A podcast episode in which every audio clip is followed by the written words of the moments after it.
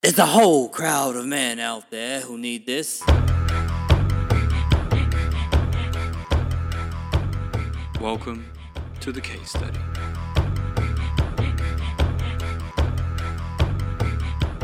This case study will be marked down in time, known to all as the record keeper of the historic rise of the woke man. Welcome, ladies and gentlemen.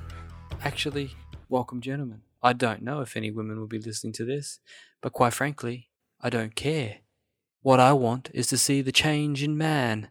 Yes, that's hurt. the change in man. This is the Woke Man series, where you hear the stories of men who changed, who laid to rest their old ways of thinking, and who opened up and started expressing their truth revealing emotion, strengthening their self awareness, and breaking free from the old paradigm of being a man. This is going to help men find the courage to open up, to break the shackles of toxic masculinity, and to guide them home in becoming a better man. Let's go. Oh, by the way, it's Luka. Luka Reedy from the Feeling Alive podcast and The Woke Man is a sub series. You're welcome. Welcome back to the Woke Man series, ladies and gentlemen, from wherever you are tuning into around the world. This is episode 46, I believe, and we're talking about the conscious journey of man. This is the case study where we interview 100 men and their conscious journey of how they went from unconscious to conscious, and not everyone was born conscious or spiritual or anything of those nature. So now this is just to show you that anyone can start now. And I'm here with my conscious brother Ivan. Ivan, thank you for joining me, mate. Thank you for having me, Luka. Brother, where did you grow up and where do you live now? So I was born and grew up in Bulgaria. Um, I live in Malaysia right now. I've lived on all sides of the planet. I was in Bulgaria for 28 years. Then I went to the United States for 16 years, where I was until 2018. Wow. And then here I am in Malaysia now for a year and a half. Wow, man. And how old are you now? Um, 46, two weeks ago. Wow. What are the what are the uh, what do the 40s feel like, mate? I've just turned 30. What have I got to look forward to? Uh, in my unique case, uh, I don't know if it's unique, uh, but in my case, my 40s feel better than my 20s mm. um, on all kinds of levels. Usually, people in their 40s will say, well, it's better because my wisdom level is higher. Um, I don't know about that. I, I trust that that's the case, but that's not for me to say. What I know is that I physically perform better in my 46th year than I was performing in my, in, in my 26th year. And when I was 26, I actually competed in a natural bodybuilding contest. Uh, so I was preparing my physique in uh, in all kinds of ways. But today, um, I, I perform even better. Wow. So you say you had much more of a peak than you were then. And you would say that, like, society would say that that's the opposite, hey? Like they were going uh, down in our 40s. That's what, so it's really, you know, I actually had a guy yesterday, interviewed yesterday and he just turned 40. So I asked him the same question and he said he's getting more of his eccentricities out. He's becoming more of him true, his true self. He doesn't really care too much about what other people think. That was an mm, interesting perspective mm. I got from him.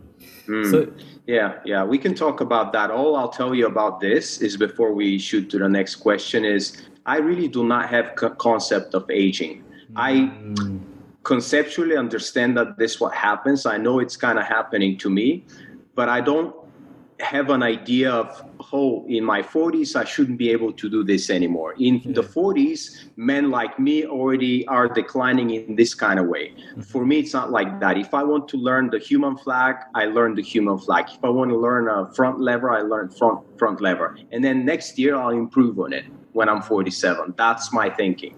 That's it has nothing to do with age. Uh-huh. i just do not have a concept of aging in my mind I love that, man. I love that. What do you, what do you, so what are you doing for a living right now? Well, um, I play. Well, I work and play for Mindvalley. It's a, a online education company and then connections building around the world company. It's based here off of Malaysia, but it's um, actually registered also in the United States. It's an international company it's small by number of people, but it's very wide by uh, impact and reach. Mm-hmm. And and so you're doing that full time, and then you have you you have some other projects part time as well. Yes, uh, I am a tribe facilitator and community manager at present at Mindvalley. Mm-hmm. So basically, I'm on the front lines. Lines. I'm I'm the one of these people who communicate with the global tribe, and so um, it's very interesting because I get to polish further and deepen my communication skills. Mm, yeah, bloody oath. That's awesome, man. And what's one thing you're really good at? Hmm. I'm good at asking questions and listening. Mm. Very good at that. And when I ask questions, I don't ask random questions. I ask questions from a perspective of it takes me very little to see where a person can be, mm-hmm. where they are not seeing themselves there yet.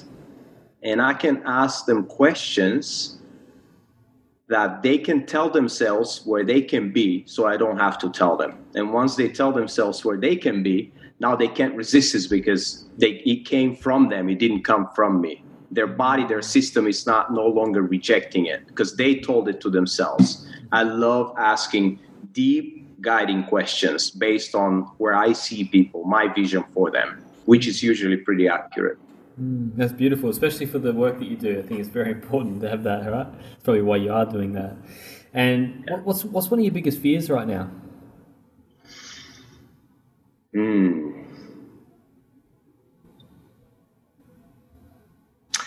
You know, it's a very interesting question I do not have a fear of dying. I do not have fear of letting go my physical body. Mm.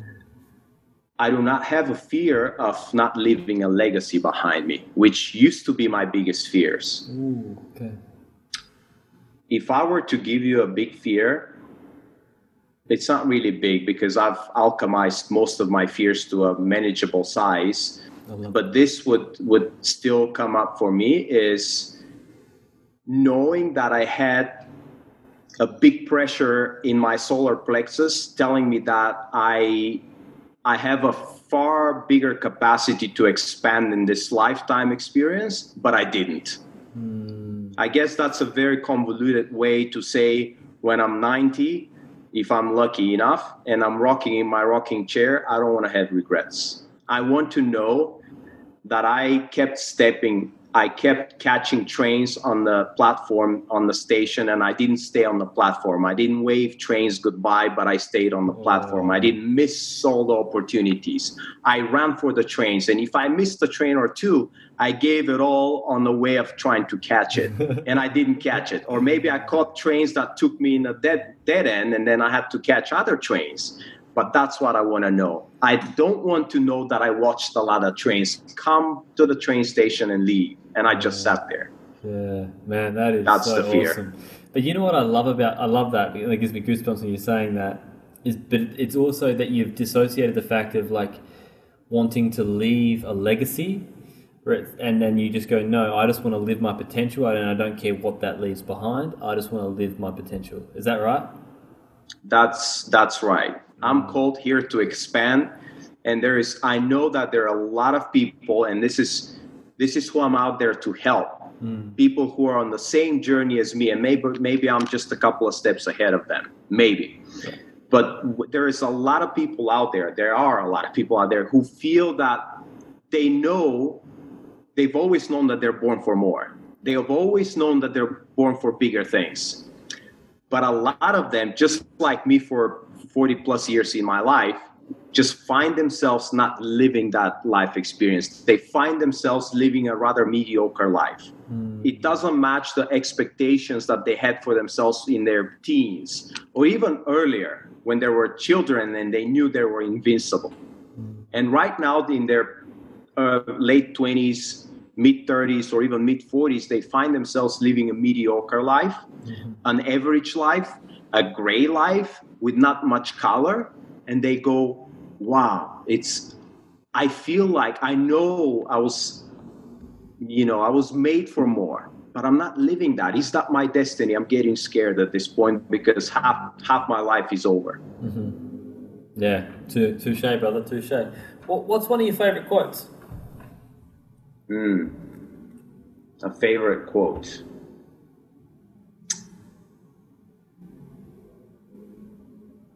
A problem can be solved when a question is asked inside a current paradigm that can be answered only outside of it.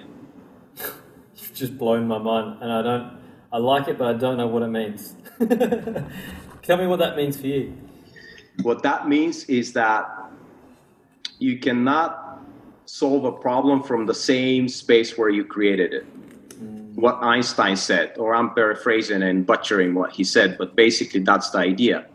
We all see the world through our own paradigms, and we call that reality. But the reality is that there are 8 billion realities because everybody has their own reality, and we're creating or co witnessing whatever the case is uh, from quantum physics perspective. The thing is that there is a lot more out there that we're currently not observing or not creating. Yeah. So, if you have a question over here now and you're looking through this lens that I have in front of your face, to answer that question, that big problem, you got to look outside of that lens.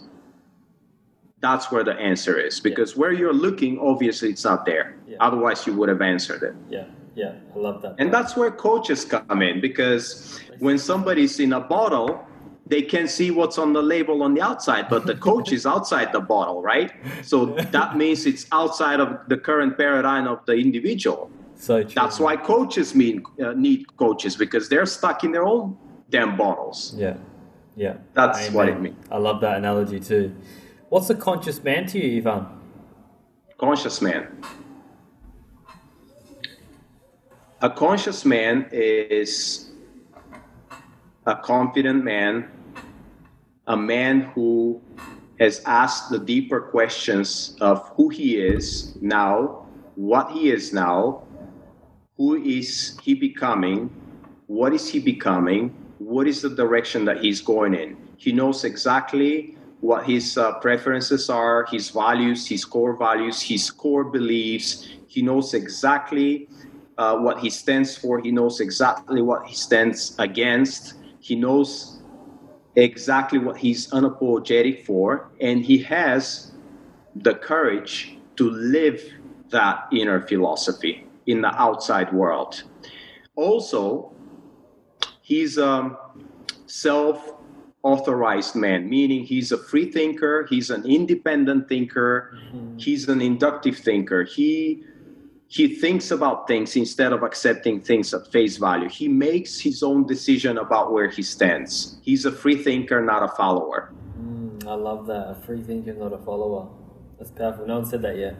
That's cool. Mm. What's one thing that challenges you right now?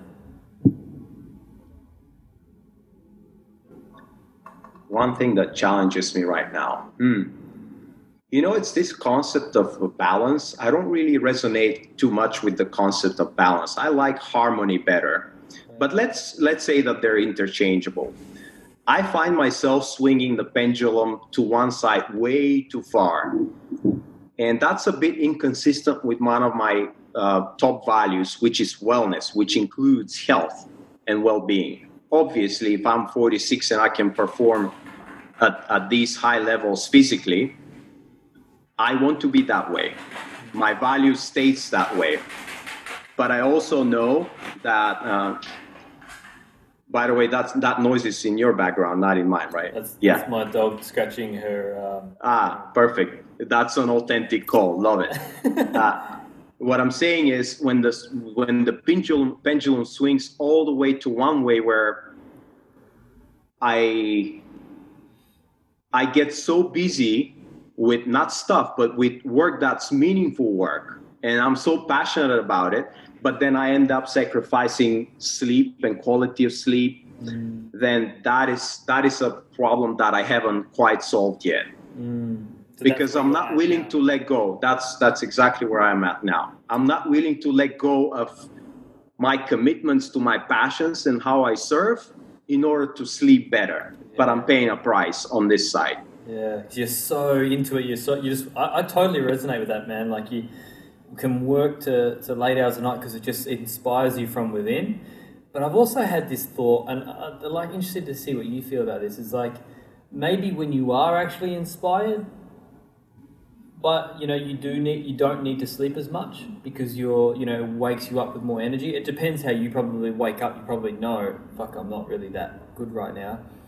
But you know, do you feel that too? Like you could actually, you probably don't need to sleep as much if you are actually naturally inspired more because you're living in your passion.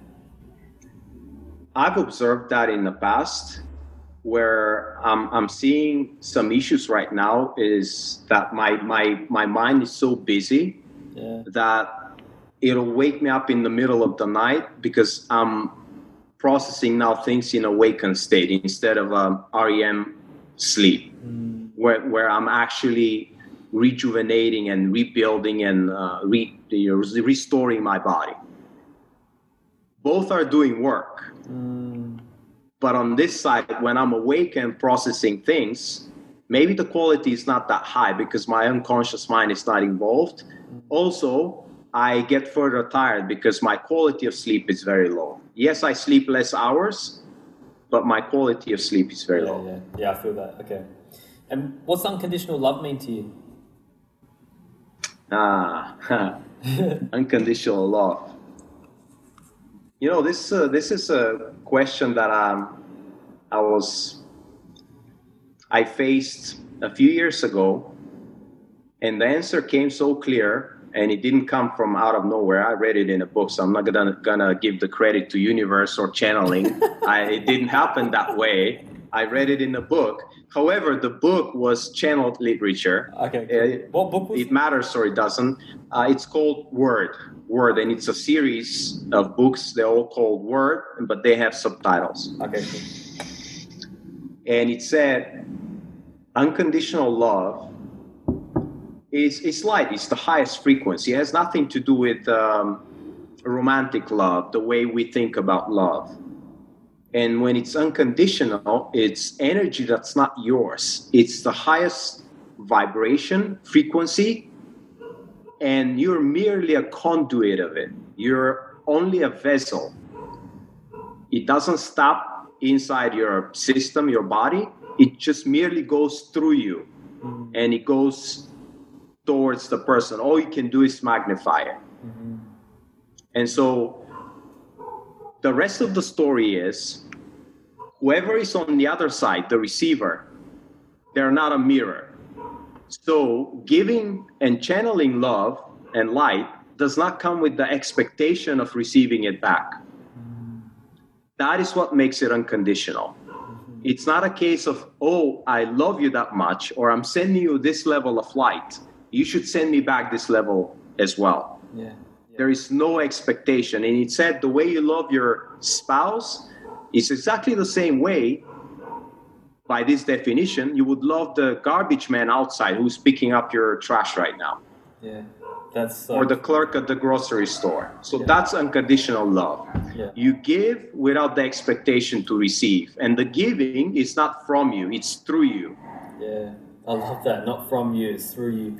You know, it's funny. Like just to add to what you said, I've been doing recently is um, at the end of my meditations or visualizations, I'll, I'll send out five blessings just to people, like specific blessings of like I know someone, friend or family is going through some challenges, and it's not like I'm doing it to get something in return. It's actually just asking the universe to send them love today.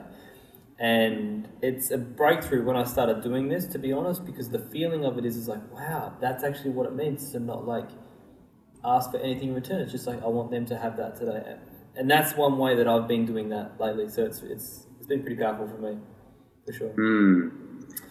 So Yeah. the last question on this is on this section is: Do you believe in a greater power, and what is that to you? Yes, I believe in a greater power. I don't have a name for it because any any name is is a label, and by definition, it boxes in that power. I believe that it's something that our minds are too small to explain. For me, that's the unexplainable. I do not believe in a higher power in the name of hope that uh, I will survive my physical death. That's a very important point for me to make. It's not a salvation for me. It's not a source for salvation. But I do believe that there is there are things outside of me that I cannot explain, and I sometimes for convenience reasons, if I would were to put a label, it might be universe, it might be God, it might be um, just light energy, or just the unexplainable, or isness, or allness, or oneness, or any number of labels that I put in that actually decrease it from what it actually is, which is unexplainable and incomprehensible for us. This is what I believe. Uh, is it true? I don't know. Do I care? I don't care if it's true or not because it serves me. All I care is that it serves me. I don't care if science can prove it or not. Yeah. Until it serves me, I'll use it. When it stops serving me, I'll stop using it. Yeah.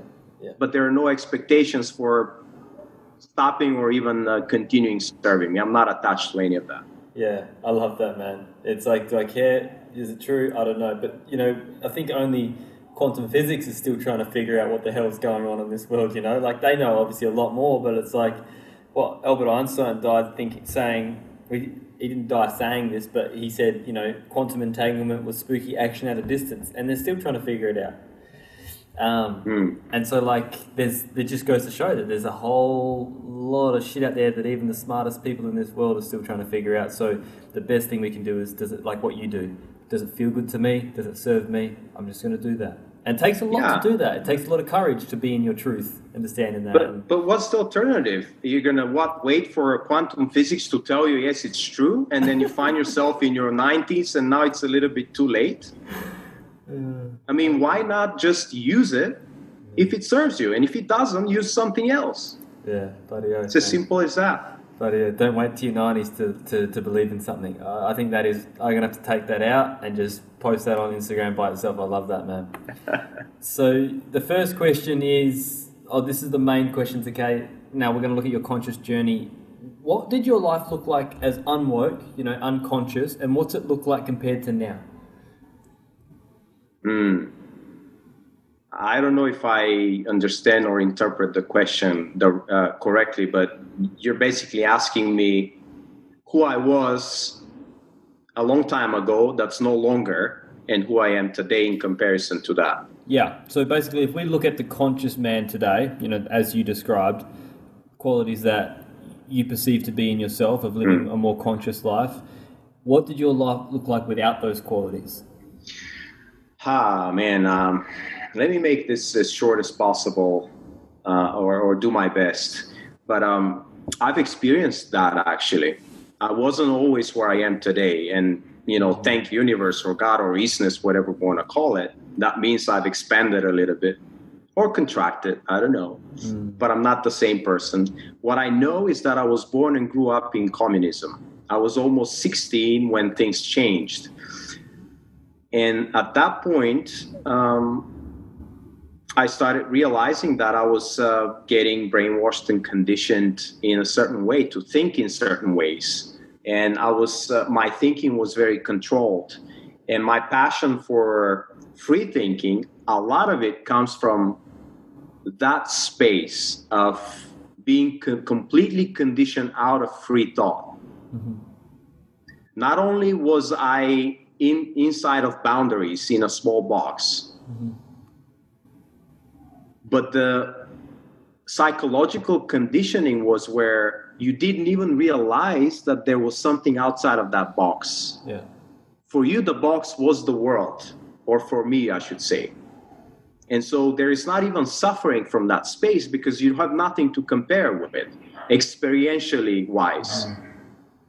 And so my conscious awakening is a journey of being told how to think in only a certain set of lines and knowing that nothing outside of me is available to me hmm. at all then wakening up that there is so much more outside of that but realizing that i was put into this small frame previously and i was trained not to use my own thought my own free thought and then suffering over many years as I was struggling to get back on my feet as a, as a self authorized individual. Actually, not get back on my feet, but stand up on my feet because I was never on my feet. I was born into communism. To eventually, where I, I knew what it was, but I had to step into fear alchemy much deeper so I can overcome the fears of taking ownership of that level mm. and learning to think free and learning to practice that and practice, practice, practice until it became more and more of my normal, my default now. Mm. Whereas the default was to be told what to think and to look around and see what everybody else is thinking and conform. And this became so big to me. I don't know if this is going to be just an audio podcast or a video as well, but I'm showing right now on the screen. I have a tattoo that's Oh, uh, blasted on my le- left forearm. And the meaning of that is look at where everybody else is going and go in the opposite direction. And there is also um, a, a barrier that I'm breaking through. That's the barrier of my own resistance. And you can lump underneath that. resistance anything that's self doubt, limitations, um, um, fears. All of these are forms of resistance to me. So express uniquely and break any barrier that's in your way of expressing uniquely. This is who I am today. Have I fully arrived? I don't I don't think so. There's always work to do. And I'm absolutely open, raw, and honest about that. Will I ever arrive? I don't know. Maybe it's not available to me. Maybe that's not even the point of the journey. Maybe the, the point of the journey is the journey itself Yeah. but I know where I was. And looking now in the rear view mirror of my life, I know I've gone a, a, a huge distance. Yeah, man. Yeah, I love the way you said that. And again, uh, like I say that as well. It's for being this conscious journey is not a destination. We're not, we haven't like made it, and we're not on a pedestal. We're just we're, we're this is the journey. This is about the journey, and, and it doesn't necessarily mean where you are is different and better than someone else. It's just say this is where I'm at. This is the, what I've learned.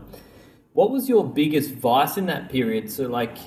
I don't know if there was any like addictions or anything that was grabbing hold of you in that period of you know that mindset where you were that unwoke period. What was it for you that was just like you were you were addicted to? You were you were, it was grabbing hold of you. What vice was there? Hmm. I was addicted to. Ha, it's a very subtle form of victimhood, by the way. And it became clear to me much, much, much later in life. In fact, not too long ago. And it's a form of victimhood that, that's very difficult to catch for most people because even coaches are not looking there. But but see this right now. My vice was to blame my lack of success, if you want to call it, or realization or expansion, whatever you want to call it. I would blame it on all the limiting beliefs I've inherited back in communism, in my early upbringing from my caregivers, and all of that stuff. And I have a lot of baggage that I haven't fully resolved, that I'm still, you know, controlled by, limited by. Mm. And then somebody said, You're you have you found a convenience, you found found a comfort on, on blaming your stomping your feet on the same spot on your limiting beliefs. Mm. And that's you've made it an entity outside of you. And, if you point a finger at anything that's outside of you, you're in victim mode because you are basically saying, well, it's this, it's not me, it's this. Yeah. And also, by definition, it means that you can't change it because it's outside of you. Hmm. And so it's it's a subtle form of victimhood, and that's what I was addicted to, hmm. where I had all of this baggage, and that's what's weighing uh, too much in the backpack of that's attached to my body, and too many rocks, and I'm barely walking, and all of that stuff, and it takes a lot of work, or it's impossible. Uh, but but no longer. Do I still have baggage? Of course, everybody has baggage. I'll probably drop all the baggage when I drop my physical body and go somewhere else. but it doesn't it doesn't slow me down from my expansion anymore. It's no longer an excuse. You take ownership for it. Exactly. Yeah, I love that, man. So if you think about that same period, what was the biggest emotion that challenged you? I've got anxiety, shame, guilt, fear, anger, uh, maybe even sadness. What was it for you? Yeah, you know, all of these that you listed, some of them to a higher magnitude.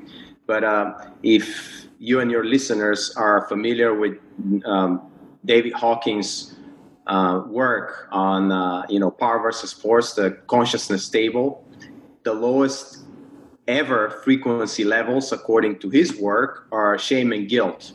So I, I'm not going to use the word I spent. I'm going to call it what it is. I indulged inside the energies of shame and guilt for a bit too long.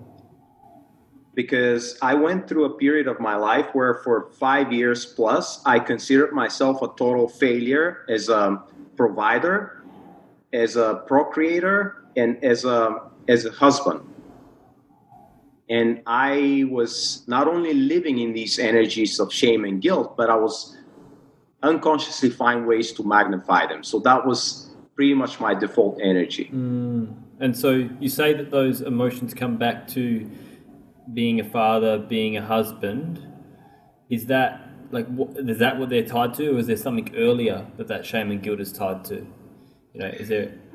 So what happened was I had a business some years ago. And then I ran this for three and a half years and then I shut it down. And and this shutting down of the business wasn't I didn't treat it back then as a learning experience. I treated it as a failure. But then I unconsciously found a way to magnify this failure so far out of proportions that I unconsciously started sabotaging all my future efforts. And that kept me not only stuck, but it kept me going deeper and deeper into a hole. And eventually, I became codependent to who back then was my wife.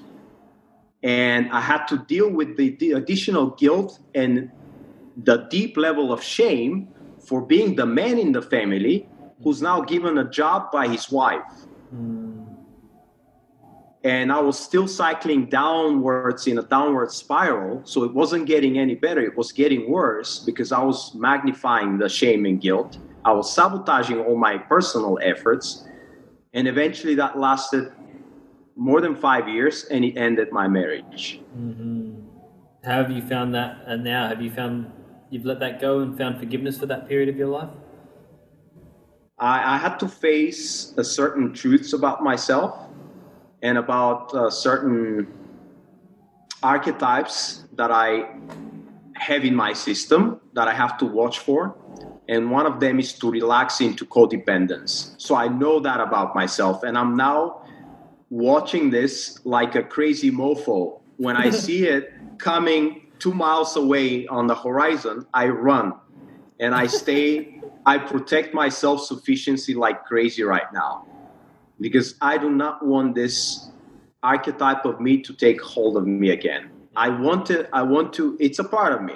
I want to have it in my system as a small child that I'm loving, mm-hmm. but it's not a, an adult that's running my life. Yeah. Yeah. The adult is actually another archetype that I've stepped into ownership by choice. Okay. and that is to uh, express fully by myself to have full responsibility of myself and to have full ownership of who what i am and what happens with me and everybody who's under my care Yeah. Yeah, I love that. I can feel that about you. You've taken a lot of ownership for your life. I can see that in just the, the short time we've known each other now. Who, whose love did you crave most growing up, and who did you have to be to get it? hmm, Hmm. So i always had um, even ex- excessive levels of love coming from my mother what i frequently go back to in a full state of forgiveness by the way is going back to a few scenes where my father was playing with my two years younger sister when we were kids and i don't remember him playing with me ever he only played with her.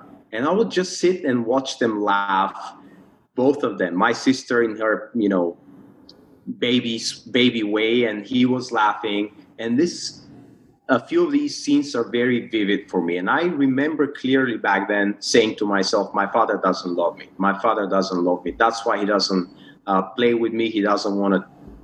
Anything to do with me. So um, later on, I realized that I actually graduated my master's degree to win the love of my father, not because I needed or wanted the master's degree, but because I thought he was going to love me more. Mm, how is that love now? Well, I discovered that he's always loved me. He just had a, um, his own ways of showing that, yeah. or not showing that, but he always loved me and there was nothing for me to try and to prove. Yeah. Nothing. Yeah, that's beautiful coming to that realization, eh? What about the lowest point in your life? If there was a, a really challenging point in your life, was suicide ever an option in your life? No, suicide has never been an option. Mm. And there was a a low point in my life that actually came after a series of what I told myself were my lowest points. And I said, okay, this is the bottom. There's no way I can go further down than this because it is the bottom. Now it's a matter of bouncing up again. And then just to prove me wrong, universe or God or oneness, oh, look down. There is a new bottom for you. there. And then that kept repeating so many times. Uh, at one point, I actually stopped counting that I'll ever reach a bottom because it was getting deeper, deeper into a black hole. And at that point, I was so low in my life that I had to deal with my pride and humble myself enough so I can call for help.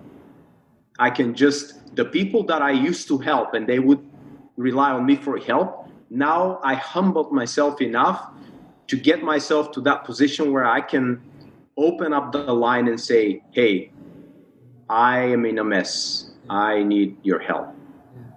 Yeah, yeah I love yeah. that, man. Being have that humility, eh? And the vulnerability.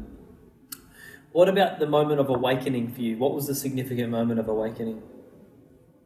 Hmm. Um, hmm. I've had many moments of realization, but I don't have a sudden, like a huge Satori moment where I know, yes, this this was this was exactly the second it all happened for me and it got revealed to me. So I don't have what they call, you know, when you go to transformation, it can either happen through sudden disorienting dilemma, which I've never had, or I don't remember one, or to um, over time gradually evolving schema right? These are life experiences where you know things accumulate and eventually that nudges you towards change in a certain way that you evolve from that change. And this is more of my story. And having said that i know that my steepest growth had happened after i did ayahuasca it didn't happen when I came out of the experience. In fact, when I came out of the experience, I was just even more confused. Mm-hmm. But over time, my identity changed so much that I literally became a different person. Not by my own account, but by the account of the people who know me best my colleagues, my deepest friends, and family. Mm-hmm. Yeah, interesting. So, you, like, it's funny because like some people have answered this question where they're like, "Yep, this was it." Other people, it was like they're near that moment where they were like about to commit suicide, and it was like, "Boom, no, something's got to change." And so it's really cool to see your one where it was like, "Yeah, well, I did this experience, but it didn't happen until time after." Mm, um, mm. And, and, you know, let me let me pause you right here because something's coming up for me right now, and I don't know if this is the significance you're looking for. But remember just the previous question when I said I have to humble myself enough to call for help the people that I used to help before that. So I called for help um, one of my closest people on the planet. and it was a very weird phone call. And the person on the other side didn't even know what to do with me. And it was a bit even strange for me because he was so confused about what was happening. And so we closed the phone, we end the call, and about five minutes after the call, I get a text message saying, This is not Ivan that I know. Kick out the imposter right now. And I read that message, and literally from that minute, I started taking different actions because now I realized how low of a point I had arrived at. And I don't know if this is a, a, moment that you're looking for, but this is also very clear to me. And where I am today is largely due to this one text message. Yeah. That's why I'm in Malaysia today. Wow. This makes sense because it, it, you've got an energy, it's the same energy that I've just talked about before about that radical responsibility, that extreme ownership. It's like kick out the imposter, and it's almost like you've seen that and gone, "Fuck, I've got to do something about this." And yeah, like, did you? That was when you just were like, "No, let's do this. Let's go take action. Let's change. What can I change? Let's do it." Is that what it was like after that point? Yes, I mean, I realized that for the people who know me best and believe in me more than I believe in myself, they know what I'm capable of. I forget, but they do know they saw that I was possessed by something that wasn't me. And this person wanted to wake me up and say, I don't know who this was on the phone. It's not the person I've always known. It's an imposter. Kick him out. What a friend, eh? What yeah. a friend. And you mentioned ayahuasca, you've mentioned you do men's work.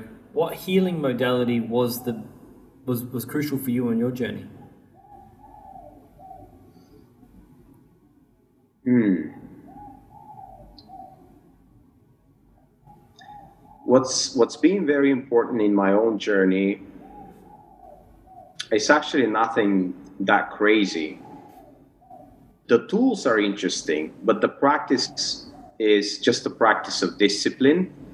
And I got this from my early sports and athletic and competition years but it taught me discipline. And this discipline later i took it and i applied it to the projects that i was working on. I always gave the best i could in all my projects. But what's important is that i used this discipline to install a daily routine of, of uh, rituals. Mm-hmm. and this daily routine of rituals included written gratitude but not just just any gratitude but but really relaxing into the realization that i need nothing. And i've got so much that i actually could ever use even in my lowest moments. And being grateful for i don't want to list all these things but for the smallest things like hey i woke up this morning. It's already such a great day because so many people didn't get that chance this morning yeah. they didn't get a chance to wake up yeah. and they didn't know that the night before yeah. I'm already extremely lucky. I got another day to live. And so I had gratitude. I had my meditation practices. Later on, I was introduced to breath work. And later on, I got licensed uh, as an instructor of Soma breath work. This is yeah, my practice today. I've always kept my taking care of my spiritual temple and body, my physical temple and body, and my mind. Mm. And so this is always included in my daily rituals. Oh, I love that. Yeah. I love that, man. That's really cool. And and just discipline and consistency. Yeah, so like it, gratitude. Gratitude has been a really big one for you, and I think that's a big one for everyone. It's just, but you, like I like how you talk about the the fact that you, you you know you actually spent time to feel into it. It wasn't just like oh let's just tick and flick type thing. It's like no, I'm actually really grateful like something that I always mm. say is like, yeah, we wake up and put our two feet, feet on the ground, but also we had a safe sleep last night. There's a lot of people that aren't safe when they go to bed. There's you know bombs going overhead, or you know there's crime, high crime rates. So yeah, I really love that man. It's the first person to actually talk about gratitude as being a big part of your healing. I love that. Mm. What, what about your What about your friend group? How's that changed as you've changed? Mm. That's an interesting question. I really appreciate it. In my journey, the biggest change is I started becoming less accessible to people. And the people that I chose to continue to be accessible to, I would give myself away fully to them. But I was no longer, see, I had a mentor, I still have this mentor and a role model. He taught me this idea of being the prize or the prisoner. In other words, being more of a, a luxury or just being a commodity. And I went through several periods in my life, one of them very recent, where I realized that I've become a commodity because I was so reachable by so many people. And I I don't have problems saying no. I'm not a yes monster, I'm not a yes person. However, I'm very driven by trying to alleviate people's pain. And, and, and when a lot of people reach out to me and I know I can do something about that, I go out and do it but then I find myself out of batteries, lying down on the floor, not even have um, enough juice to even cry. And I had to wake up in that kind of a wake up call several times. And now my the access to me is very closely guarded and it's very strategic. I love that. You've shifted from qu- quantity to quality. Yes, Yeah, yeah. exactly. Yeah. What part of your conscious journey are you most grateful for? Hmm. There are so many parts, uh, but what immediately comes to mind, and I'll just go with that because I trust that if it comes immediately, it's the right thing to say. I went through uh, 13 years of, of a beautiful marriage, and eventually this marriage ended for for some reasons. It, it ended in a beautiful way with this amazing soul and person who was my wife at the time. Uh, she's still one of the closest people I have on the planet. In fact, I was on a video call with her last night. And this was a journey that I thought I was going to die into with this person. I not only thought that we are in this together for life, but even in afterlife, if there is a, such a thing as souls. But then it ended after 13 years. And I found myself saying to her um, about a couple of years after it ended, or a year and a half, let's say, maybe a half a year ago, because it ended 2018 officially. I said, I want you to know something. You saved my life. If we had stayed together, I wouldn't have died physically right away, but I would have kept dying one, day at a time. And I would have been a, a desiccated version of who I could have actually been in my 80s, both of us. So you literally saved my life. And I so much deeply appreciate you for that. Yes, we paid the price, both of us, but you saved my life. Wow. Isn't that beautiful, eh? Have that much love for that beautiful lady. Mm. This is the last question, Ivan. What's one tip that you would give your old self who's just starting this journey?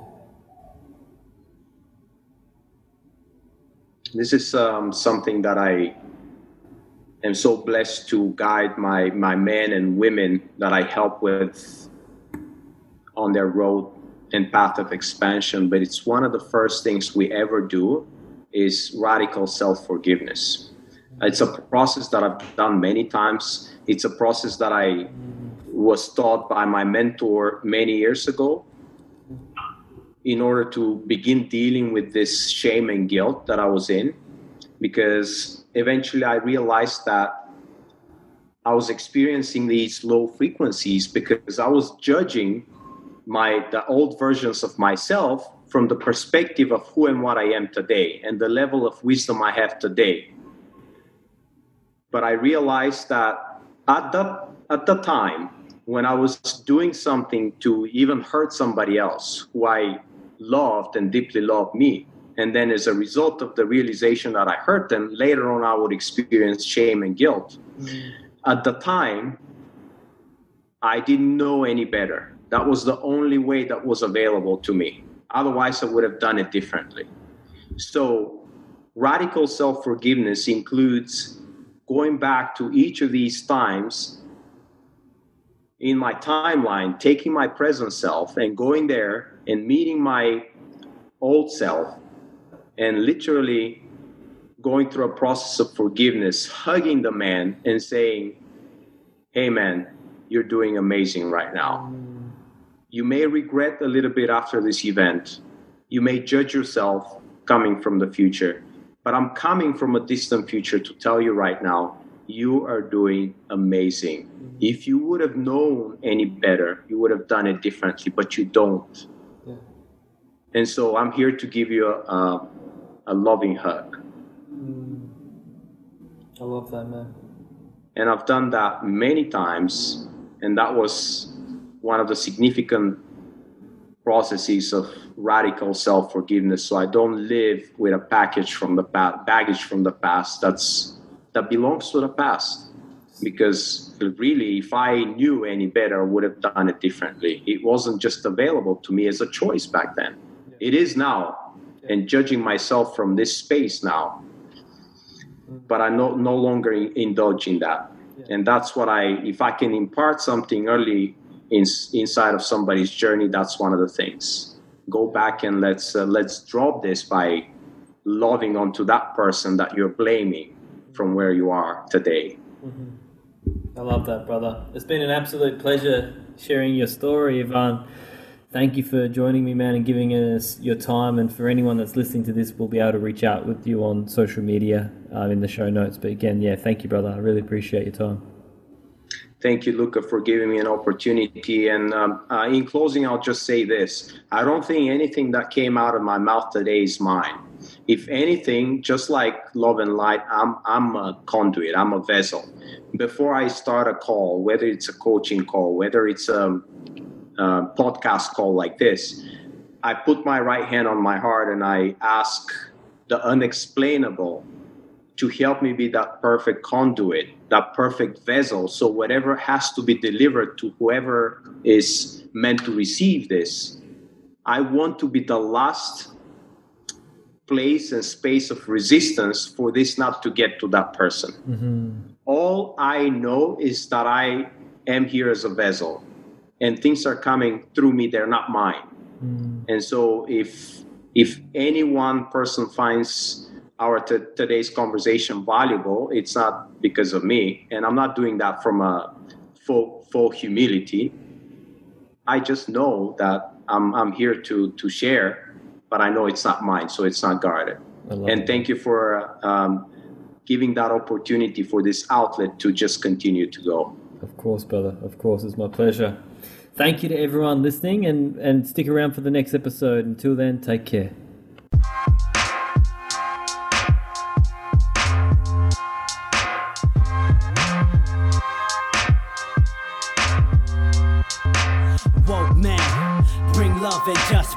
I got love in my eyes, bro. I can see. I'm gonna be who I'm destined to be.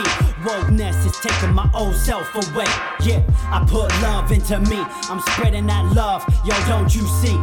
Grab your cacao and drink it with me. Cause wokeness is taking my old self away.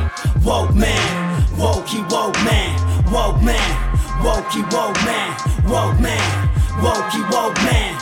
Bring love and just be woke man. Wokey woke man, woke man, wokey woke man, woke man, wokey woke man. Bring love and just be.